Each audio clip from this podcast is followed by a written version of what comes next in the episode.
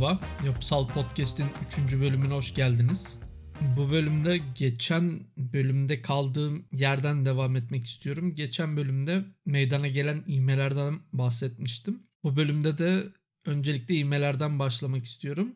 İnsanlar soruyor bana, genelde mühendisler, mühendis olmayanlar da bu depremin meydana getirdiği ivmelerin çok yüksek ivmeler olduğunu ve bu yıkımlara nasıl karşı koyacağını bilmediğini konuşanlar var yapıların. Öncelikle bu ivme değerleri bir önceki bölümde söyledim ancak tekrar edeyim. Çok kısıtlı bir bölümde beklenenin üzerine çıktı ve bu değerlerin doğru olduğuna dair bir açıklama yapmadı AFAD. Bu neden önemli? Şüpheler var çünkü doğru olduğuna dair. Napoli Üniversitesi'nin ön değerlendirme raporunu inceledim. Bu raporda da verilerin sağlıklı olduğuna dair şüpheler dile getirilmiş ve bir istasyona ait veriyi yani bu bahsettiğim veriler en son AFAD verileri silinen vesaire verilerden bahsetmiyorum.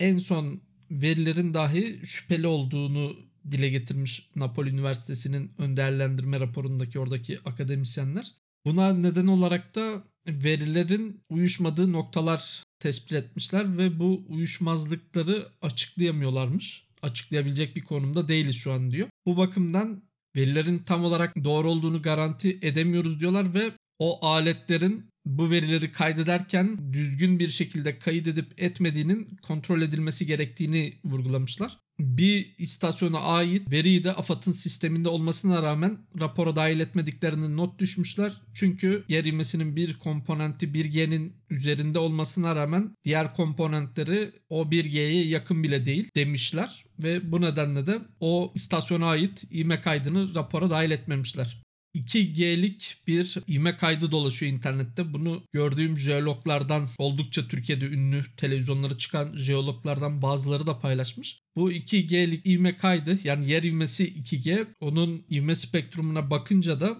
belli noktalarda 10G'leri dahi bulduğu oluyor bu spektrumun. Bu kayıt yani bu ivme kaydı AFAD'ın sitesinden silindi bir açıklama yapıldı mı bilmiyorum ancak çok büyük ihtimalle o veri de doğru değildi. O bakımdan sildiler. Yeni verileri yüklemediler. O bakımdan o veriyi doğru alıp bu depremin ivmesi 2G'leri gördü demek doğru değil. Bunu diyenler de bir veriye dayanmadan söylüyorlar depremin yüksek ivmeler meydana getirdiği yerlere bakacak olursak bunlar direkt olarak fayın dibindeki veya fayın üzerindeki bölgeler. Depremin iki noktadan kırıldığını biliyoruz. Kırdığını biliyoruz fayı. Bunun birisi Pazarcık tarafında diğeri de Hatay'a doğru bir segmenti kırılmış. İkisinin toplamı zannediyorum 300 kilometre civarında bir uzunluğa tekabül ediyormuş. Bu nedenle de o fay üzerindeki yerlerde AFAD'ın istasyonları da var o fay üzerinde. 05, 06, 07G'ler görülüyor genel olarak. Bu fay üzerinde görebildiğim iki noktada 1G üzeri aşılmış ancak dediğim gibi bu veriler de şu anda %100 doğruluğu teyit edilebilmiş veriler değil. Ancak bu aşılan iğmeler de 0.5G'lerin üzerine bir önceki bölümde söylediğim gibi nadir çıkmışlar. Genelde 0.5-0.6G'lerde daha çok 0.5G'lerde tekrar eden iğmeler görüyoruz. Bu bakımdan bu deprem fay üzerinde kaydedilmiş iğme değerlerine göre bile beklenenin üzerinde bir deprem diyemeyiz beklediğimiz seviyede. Bu depremin başka bir özelliği de yani görülen kadarıyla Napoli Üniversitesi'nin raporunda yer alıyor bu da. Paydan uzaklaştıkça çok hızlı bir şekilde ivme değerlerinin düştüğü görülmüş. Azalma ilişkileri modellerinin dahi bu kadar hızlı düşüşü öngörmediğini söylemiş. Bu bakımdan oldukça sınırlı bir alanda bu yüksek ivmeler meydana geldi. Çok büyük bir bölgeyi etkilediği söyleniyor. Ancak ben bunun yüksek ivmeler nedeniyle değil, kötü yapılaşma nedeniyle olduğunu düşünüyorum. Ciddi yıkımların olduğu söylendiği yerlere dahi baktığımız zaman buralarda yer ivmesi olarak ciddi ivmelerin meydana gelmediğini görüyoruz. Instagram hesabımda paylaştım şehir şehir en çok yıkımın meydana geldiği oraya girip istasyonlardan tek tek ivme değerlerine bakabilirsiniz. Hatay, Antakya'da en yüksek yani yerleşim yeri olarak ciddi bir yerleşim yeri olarak en yüksek ivmeler orada meydana gelmiş. Orada da meydana gelen ivmeler 0.6G civarında genelde ve bir istasyon 1.3G yanlış hatırlamıyorsam göstermiş. Ancak bu ne kadar doğru o da şu an bilmiyoruz. Teyide muhtaç bir bilgi. İskenderun'un özellikle kıyı tarafları ve diğer yerleşim bölgeleri Antep ne bileyim Maraş'ın içleri gibi yerler bu bölgelerde yıkım olmasına rağmen buralarda ciddi bir ivme meydana gelmemiş. Hatırladığım kadarıyla 0.2G, 0.3G aralığında bir ivme gelmiş olması gerekiyor yer hareketi ivmesi olarak. Bu bakımdan burada ağır hasar veya yıkım olmaması gerekiyor normal şartlarda. Ne kadar var yok şu an tam olarak bilmiyorum ama bu bölgelerde de ciddi yıkımın olduğu söyleniyor. Özellikle İskenderun'un iç taraflarında ciddi yıkım olduğunu söyleniyor.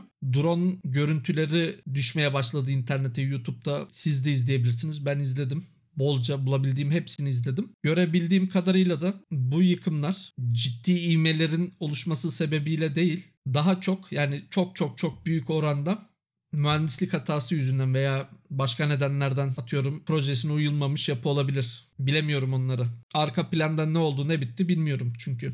Drone görüntülerine baktığımız zaman da yıkımların ciddi yıkımların olduğu bölgelerde dahi ayakta kalan yapılar görüyorsunuz ve bu yapıların ciddi hasar almadığını da görüyorsunuz. Eğer ki iddia edildiği gibi bir G'ler meydana gelmişse bu yapıların da hasar alması gerekiyor. Çünkü 1G yer ivmesi olarak meydana geldiği iddia ediliyor. 1G bir de yapılarda spektral ivme olarak ölçmemiz gerekiyor. Periyoduna o yapının karakteristiğine bağlı olarak o 1G'den çok daha fazla ivmeler meydana gelmesi gerekiyor yapıda ve hasar oluşması gerekiyor yıkılmasa dahi. Eğer ki böyle deprem bölgelerinde hasar almamış bir yapı varsa yeni veya eski oradan bir ivme tahmini yapabilirsiniz. Özellikle bir yapı yıkıldı diyelim 10 katlı yanında da 10 katlı bir bina var. 10 katlı birisi yıkılıyor diğerinde hasar dahi yok. Bu direkt olarak mühendislik hatasıdır. Çok büyük kusurları olması gerekiyor yıkılan yapının ki yıkılmış olsun. Çünkü aynı karakteristiğe sahip, aynı periyoda sahip bir yapı hasarsız ayakta kalıyorsa 3 aşağı 5 yukarı yakın ivmeler meydana gelmiştir bu iki yapıda da. Biri yıkılırken diğeri ayakta kalamaz o şekilde hasarsız. Biri atıyorum ağır hasar almıştır, diğeri göçmüştür. Dersiniz ki orada ufak tefek ufak tefek olmasa da tasarım hataları var ama ciddi bir ivme de gelmiş buraya. Yine Instagram hesabımda bir fotoğraf paylaştım. Nerede olduğunu unuttum o yapıların. 4 tane bina var. 4 tane yapı. Bunlardan ikisi yana doğru deplasman yaparak göçmüşler. Diğer iki yapıda hiç bir hasar, herhangi bir hasar gözükmüyor. Bu neden diye soracak olursanız yumuşak kat nedeniyle hem yıkılış nedeniyle yumuşak kat diyebiliyoruz. Yana doğru kayarak yani temelinin olduğu yerden yıkım çok daha sağda. Fotoğraftan bu çok net bir şekilde gözüküyor. Artı zaten fotoğrafa baktığınız zaman ilk iki katın dükkan olduğu için herhangi bir dolgu duvar yok. Üst katlarındaysa o yapıların dolgu duvarlar var. Diğer yıkılmayan iki binaya baktığımız zaman komple konut olarak kullanılıyor bu yapı ve en alt katında dahi üst katlara yakın veya denk bir oranda dolgu duvar var. Bu nedenle o yapıda rigidlik, düzensizliği meydana gelmiyor ancak o dükkan olan yapıda bu geliyor. Bu nedenle ciddi bir ivme gelmediği halde ve yeni bir yapı olduğu halde tuzla buz olmuş durumda yapı. Bu tamamen tasarım hatası. Malzemeden çalmanıza şuna buna da gerek yok. Projesine uygun değil gibi bir çıkarım da yapamayız. Projesi o şekil yanlış yapılmış ve projesine uygun yapıldığı halde o yapı öyle göçebilir. Büyük bir tasarım hatası oldukça basit aslında. Basit bir hata ama büyük sonuçları olan bir hata. Bu bakımdan internette şeyi çok okuyorum veya duyuyorum. Kolon kesilmiş o yüzden yıkıldı. Ben açıkçası kolon kesme olayının bu kadar dile getirildiği kadar geniş olduğunu düşünmüyorum. Çünkü insanlar bir süpermarket zinciri var diyor. Anında herhangi bir delil olmadan kolon kesilmiş o yüzden yıkıldı diyor. Aslında bu kolon kesimine gerek yok.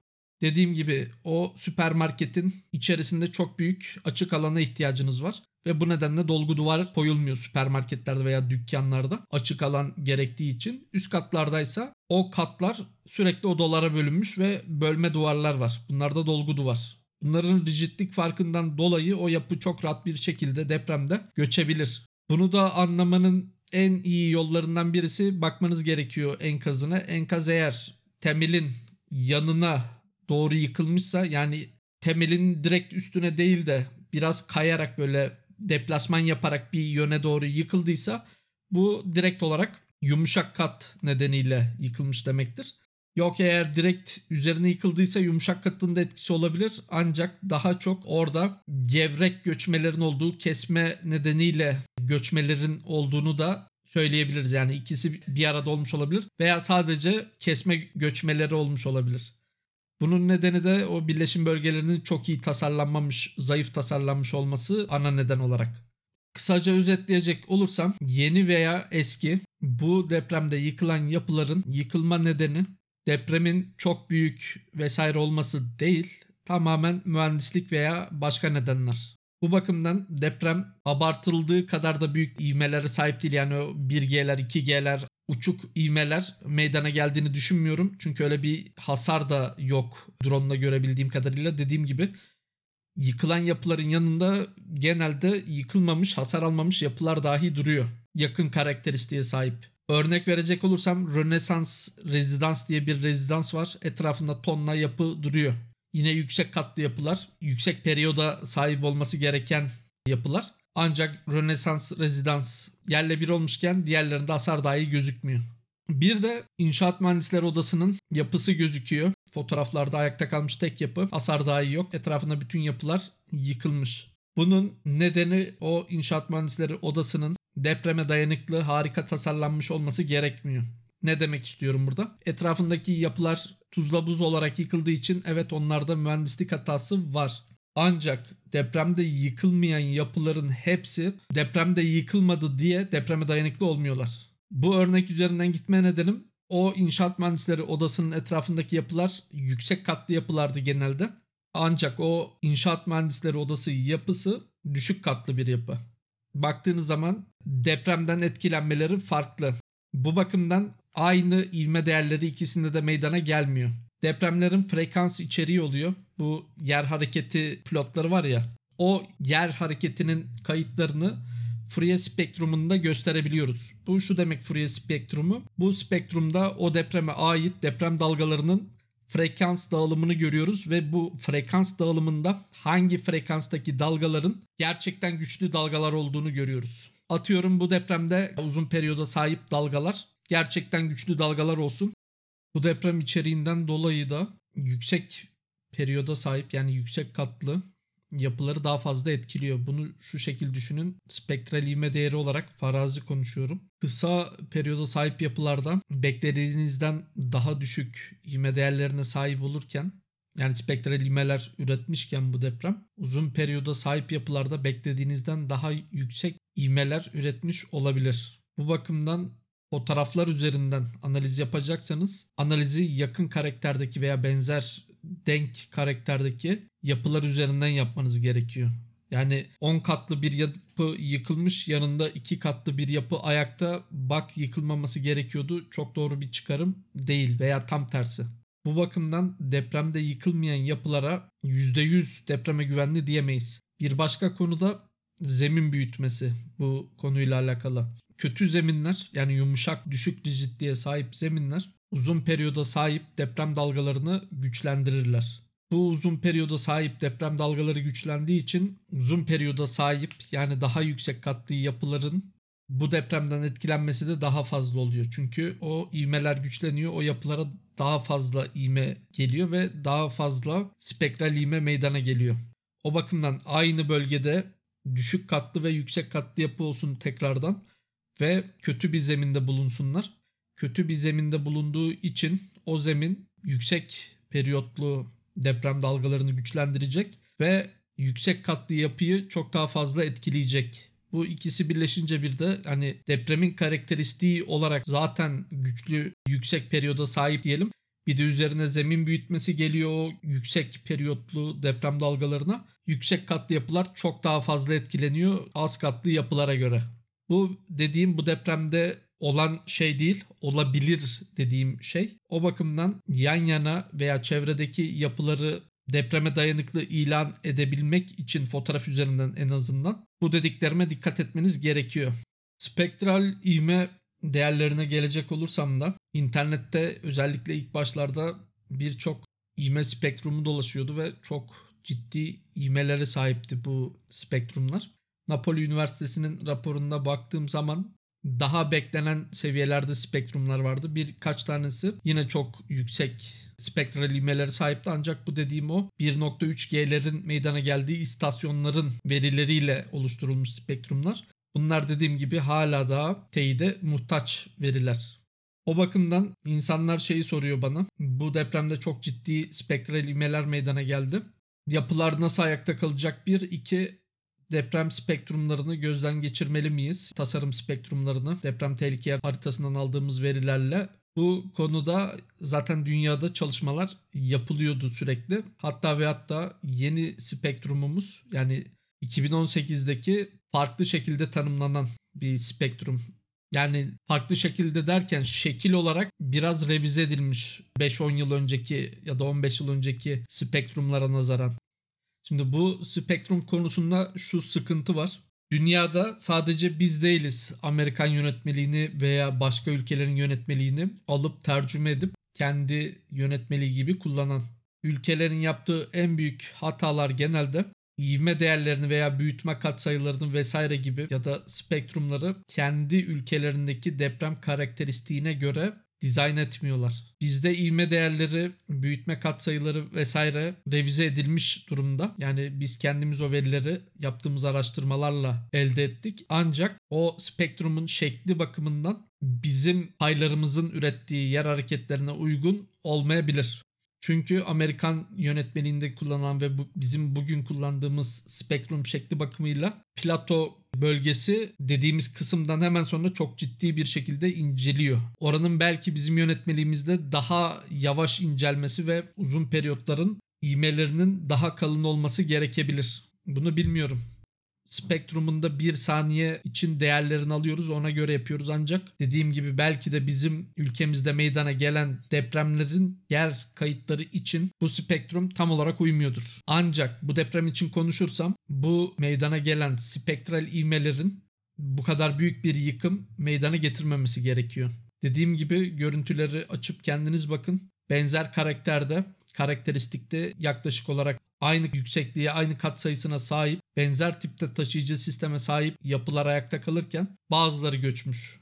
Tabi bu dediğim %100 bütün her yer için geçerli değil. Kısıtlı bölgelerde gerçekten yıkıcı deprem ivmeleri de meydana gelmiş olabilir. Zaten deprem genel anlamda büyük bir deprem. Ufak demiyorum. Ancak medyada lanse edildiği gibi uçuk büyüklükte bizim tasarımımızdan çok çok daha büyük ivmelere sahip bir deprem genel anlamda değil. İvmeler aşıldığı takdirde bizim yapılarımız ayakta kalabilir mi? Atıyorum ben mühendis olarak yapımı 0.5G yer ivmesine göre tasarladım. Ve 0.7G'lik 0.8G'lik PGA değerleri görüldü. Benim yapım ayakta kalabilir mi? Bu çok soruluyor. Eğer ben yapımı doğru tasarladığımı iddia ediyorsam kalabilir. Bunun çeşitli nedenleri var. Güvenlik katsayıları kullanıyoruz. Birincisi bu. İkincisi sünek tasarlıyoruz yapımızı. Sünek tasarım ne işe yarıyor diyelim. Sünek tasarımda o çok duyduğunuz enerji soğurma, sönümleme olarak söyleniyor. Sönümleme değil. İlk bölümde bahsettim podcast'in. Açın orayı da dinleyin. Süneklik sayesinde bu deprem enerjisini sorduğumuz anlatılıp yazılıp çiziliyordu. Bu tabii ki içi boş olarak yazılıp çiziliyordu. Yani içi boş derken yanlış bir şey değil. Sadece ezbere bir şekilde söyleniyordu. Mühendisler tarafından tam olarak nasıl soğurduğu, ne yaptığı ettiği bilinmeden. Bunu gelen sorulardan da anlayabiliyorsunuz şu an. Sünekliğin nasıl enerji soğurduğunu, deprem enerjisini soğurduğunu bilen bir mühendis 0.6G aşıldı 0.8G benim yapım buna dayanıklı değil diyemez. Niye diyemez? Deprem pilotlarına baktığınız zaman bu 0.5-0.6G'ler zaten çok sınırlı sayıda tekrarda aşılmış durumda. Yani benim süneklik kapasitemi tüketebilmesi için bu 0.8G'lerin 0.9, 1G artık neyse defalarca tekrar etmesi gerek. Bir kere tekrar eden bir ivme o kadar zarar vermeyebilir. 5-10 kere tekrar eden daha küçük bir ivmeye göre. Sünekliğimi de daha az oranda tüketir. Yine bunu birinci bölümde bahsetmiştim bu konudan. Birinci bölüm dediğim podcast'in direkt birinci bölümü. Bu bakımdan eğer ben düzgün bir yapı tasarladıysam taşıyıcı sistem olarak, süneklik kapasitesi olarak benim yapım depremde bir iki kere tasarladığım ivmeden daha büyük ivmelere maruz kaldı diye göçmez. Bir iki kere değil daha fazla da maruz kalsa görüntülerde gördüğümüz şekilde göçemez. Yani mühendislik tasarımı aldığı iddia edilen bir yapı katları üst üste gelecek şekilde ayakta kalmadan göçemez. Yani göçme bu arada şey değil yerle bir olmuş tuz buz olmuş anlamında değil. Göçme artık o yapı taşıyıcılığını kaybetmiş demek. Ama ayakta durabilir. Bu fark var. Yani göçme dediğiniz zaman illa yıkılmış olması gerekmiyor yapının. Taşıyıcılığını tamamen kaybetmiş ancak yamuk yıllıkta olsa ayakta kalabilmiş bir yapı göçmüş kabul edilir. Mühendislik almış bir yapı bu şekilde göçebilir. Tasarımına çok çok çok büyük bir deprem gelmezse. İkinci bir neden de niye benim yapım biraz büyük deprem gelince yıkılmazın nedeni olarak mühendisler şunu görmüyor. Yani bilmiyorlar. Bilmedikleri şey şu. Spektruma bakıyor. Ben 0.5G'ye göre tasarladım. Sanıyor ki deprem boyunca 60 saniye diyelim deprem. 60 saniye boyunca onun 0.5G'nin PGA'nın ürettiği spektral ivmede 1G olsun 1.2G olsun neyse sürekli bu ivmenin yapıda meydana geldiğini sanıyor. Böyle bir şey de yok. Niye yok? O gördüğünüz spektrumlar zaten sadece maksimum değeri veriyor o kayıt için. Siz zaten rigidliğini düşürerek çatlamış kesit kabulüyle bu ivmeleri okuyorsunuz. Ancak bu çatlamış kesit kabulünden daha da az rigidliğe sahip oluyor yapınız deprem sırasında. Yani artık sizin yapınız çok ciddi hasarlar almaya başladığı zaman yapınızın rigidliği çok ciddi oranda azalıyor. Yıkılma öncesinde düşünün %10'lara %5'lere kadar gelmiş olabilir bu. %15'lere kadar gelmiş olabilir bu rigidlik çatlamamış kesit haline göre. Bu bakımdan sizin yapınız hasar aldıkça o gördüğünüz spektrumda sağa doğru yani yüksek periyottaki sistemlerin olduğu yere doğru kaymaya başlıyor. Eğer ki depremde bu karakteristikteyse sizin yapınız hasar almaya başladıkça daha az ivmeler meydana gelmeye başlıyor yapınızda. Bu bakımdan aşılmış olan depremde dahi hasar aldıkça daha az ivmeler gelecek ve belli bir noktadan sonra zaten sizin aldığınızdan daha az ivmeler almaya başlayacak. Süneklik bu bakımdan önemli. Sünek olduğu zaman o süneklik kapasitesi olduğu zaman hem deforme olarak deprem enerjisini soğurarak ayakta kalabiliyor hem de daha uzun ivmeli bölgelere kayarak yapı o spektrumda daha az ivmeler çekiyor ve bu ikisinin karışımıyla birleşimiyle birlikte ayakta kalmaya çalışıyor. Yani ayakta kalma şeyi bu oluyor. Mekanik olarak açıklandığı zaman yapıların süneklik kapasitesiyle. Ancak da bir rigidliği düştüğü için çok ciddi deplasmanlar yapmaya başlıyor vesaire. O artık depremin ne kadar süreceğiyle bir, alakalı bir duruma geliyor. Deprem uzun sürerse ve ivmeler tekrar etmeye devam ederse büyük ivmeler o yapı göçebilir de göçmeyebilir de.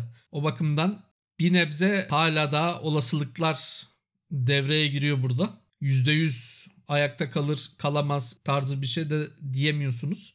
Bu bakımdan bu saydığım nedenler dolayısıyla eğer ben yapımı düzgün tasarladığımı iddia ediyorsam benim yapım anında göçemez. Benim gördüğümde zaten bu yıkımların olduğu bölgelerdeki videoları izlediğimde zorlanmadan yani süneklik kapasitesini kullanmadan yapılar direkt göçmüş gevrek bir şekilde. Zorlanmış ve ayakta kalan yeni yapı ben denk gelmedim açıkçası. Ya göçmüşler ya hasarsızlar yeni yapılar. Benim görebildiğim genelde öyle. Yani ufak hasarlar var. Dolgu duvar hasarlı olan yapılar vesaire gördüm ancak dolgu duvar hasarı en fazla yani çok ciddi anlamda dolgu duvar hasarları varsa yapıda orta hasarlı olarak lanse edebileceğimiz, kategorize edebileceğimiz hasar. Onun haricinde ufak tefek dolgu duvar hasarları yani 50 dolgu duvar var yapıda. Üçünde beşinde çatlak oluşmuş. Bu hafif hasarlı olarak geçiyor. Ya anlatmaya çalıştığım kısaca bu yapıda yıkıl bu depremde yıkılan yapılar mühendislik hataları nedeniyle yıkıldı. Belki hani görüntülerde görmediğimiz, bilmediğimiz vardır ancak bunlar istisnai durumlar. Yine insanların tartıştığı bir konu var. İnternette yazılıyor, çiziliyor. Yeni binalar yıkılamaz. Bunu büyük harflerle söylüyorlar yıkılamazı. Yeni binalar da yıkılabilir ama genelde yıkılma nedeni çok çok çok büyük oranda tasarım hataları. İnsanlar veya mühendisimiz tasarım hataları yapıldığını kabul edemiyorlar. Çok garip bir şekilde paket programlarla veya paket program olmasın programlarda yapılanların doğru olduğunu düşünüyorlar. Hani ne yapılırsa yapılsın. İTÜ'den bir deprem mühendisi dinledim. Flu TV'ye mi bir yere çıkmıştı. Sadece internette yayınlandı bu. Söylediği bir cümle vardı. Dedi ki akademisyenimiz tasarım kısmında hatamızın olmadığı, hatalarımızın uygulamada olduğunu, zaten tasarım kısmında mühendisin hata yapamayacağını programların bunu engellediğini iddia ediyor. Öncelikle bu muazzam seviyede bir yanlış. Yani çok çok talihsiz bir açıklama bana göre bir akademisyenden hele ki böyle bir açıklama böyle bir şey yok. Bu tamamen saçmalıktan ibaret. Hani o kadar cüretkarca bunu söyleyebilirim. Yani böyle akademisyenlerin olduğu bir ülkede yapıların tasarım hatalarından yıkılması kimi suçlamanız gerekiyor? Akademisyene sorduğunuz zaman o akademisyen suçsuz ben suçsuzum diyecek. Ben öğretiyorum bunları diyecek. Ancak kurduğu cümle mantalite olarak dünyadaki mühendislik bürolarından, okullarından gerçekten iyi eğitim veren okullardan ne kadar uzak olduğumuzu gösteriyor. Ben size kendimden bir örnek göstereyim. Beni bilmiyorsanız, tanımıyorsanız ben ETH Zürich mezunu. Yüksek lisansını ETH Zürich'te yapmış. Geoteknik ve yapı anabilim dallarında yüksek lisans yapmış. Çift major. Bir mühendisim. Niye bunu söyledim? Bu ETH Zürich teknik üniversiteler arasında normal üniversitelerde de öyle de top 5'te top 10'de olan bir üniversite. Akademik olarak dünyada herkesin saygı duyduğu bir üniversite. Benim buradaki betonarme profesörüm gerçekten dünya çapında bir betonarme profesörü ve o adamın kurduğu bir cümle vardı derste. Kolombiya'da yıkılmış bir köprüyü inceliyorduk. Dersin sonunda da kendisi gelip kendi fikrini ve olası yıkımı anlatıyordu bu kişinin kurduğu bir cümle vardı dedi ki bu şeyi anlattıktan sonra bize dönüp ben dedi kendimi çok şanslı sayıyorum dedi. Kariyerimde benim başıma böyle bir hata gelmediği için. Bakın bunu diyen adam dünyadaki en iyi üniversitelerden birinde betonarme profesörü ve diyor ki benim başıma bile gelebilirdi bu hata. Şimdi buradan gelip Türkiye'deki İTÜ'deki akademisyeni dinliyoruz. Kurduğu cümle programlarda artık hata yapılamaz. Program bunu mühendise izin vermiyor zaten. Mantalite farkını görmeniz için anlatıyorum bunu. Ben bunu eleştirince de çok saçma insanlar gelip sen kimsin lan tarzı bana laf ediyor. Anlamıyorum yani. Eğer siz elinizle tasarım yapamıyorsanız tasarım yapmıyorsunuz. Öyle diyeyim. Ezbere bir şeyler yapıyorsunuz. Siz el hesabı bir yapıyı tasarlayacak yetiye sahip değilseniz o programı da kullanmıyorsunuz. Kullandığınızı düşünüyorsunuz. Doğru tasarımı yaptığını düşünüyorsunuz. Yaptığınızı. Böyle bir şey yok. Bu hataların nedeni sadece hani çalınan, çırpılan, malzeme eksik kullanıldı, belediye, yapı denetim değil. Yani anlayın diye söylüyorum bu örnekleri. Bu bakımdan yeni yapılar da göçer. Tasarımda da hataları var, uygulamada da hatalar olabilir yeni yapı göçmez diye bir şey yok. Hatta şöyle bir örnek vereyim. Amerikan yönetmeliğinin zaten bir kopyası bizim yönetmeliğimiz. Amerikan yönetmeliği belli oranlarda göçme olasılığını kabul ederek hesap yapar. Bu illa yeni yapılar göçecek değil ancak yıkılamaza karşı bir argüman. Yani yıkılamaz diye bir şey yok. Göçme de bu arada şey değil katlar üst üste gelecek şekilde göçecek değil ancak artık zar zor ayakta kaldığı konuma gelebilir yapılarınız. Bir de e, şu çok dile getiriliyor. İki deprem ard arda oldu. İki çok büyük deprem deniliyor. 7.7 ve 7.6. Evet ancak ikinci depremin iğmeleri çok çok kısıtlı bir alanda tasarım iğmelerine yaklaşabilmiş gördüğüm kadarıyla. Depremin olduğu yerden biraz ilerlediğiniz zaman çok ufak uzaklaşıldığı zaman ciddi iğmelerin meydana gelmediği bir deprem ikinci deprem. İkinci deprem yıkıma nedeni etkisi sadece ilk depremde ağır hasar alıp ayakta kalabilmiş yapılar üzerine olur. Eğer ilk depremde yapınız yıkılmadıysa, ağır hasar almadıysa, az hasarlıysa ve direkt olarak depremin merkezinde veya çok çok yakınında bir yerde değilse ikinci depremin etkisi olmaması gerekiyor.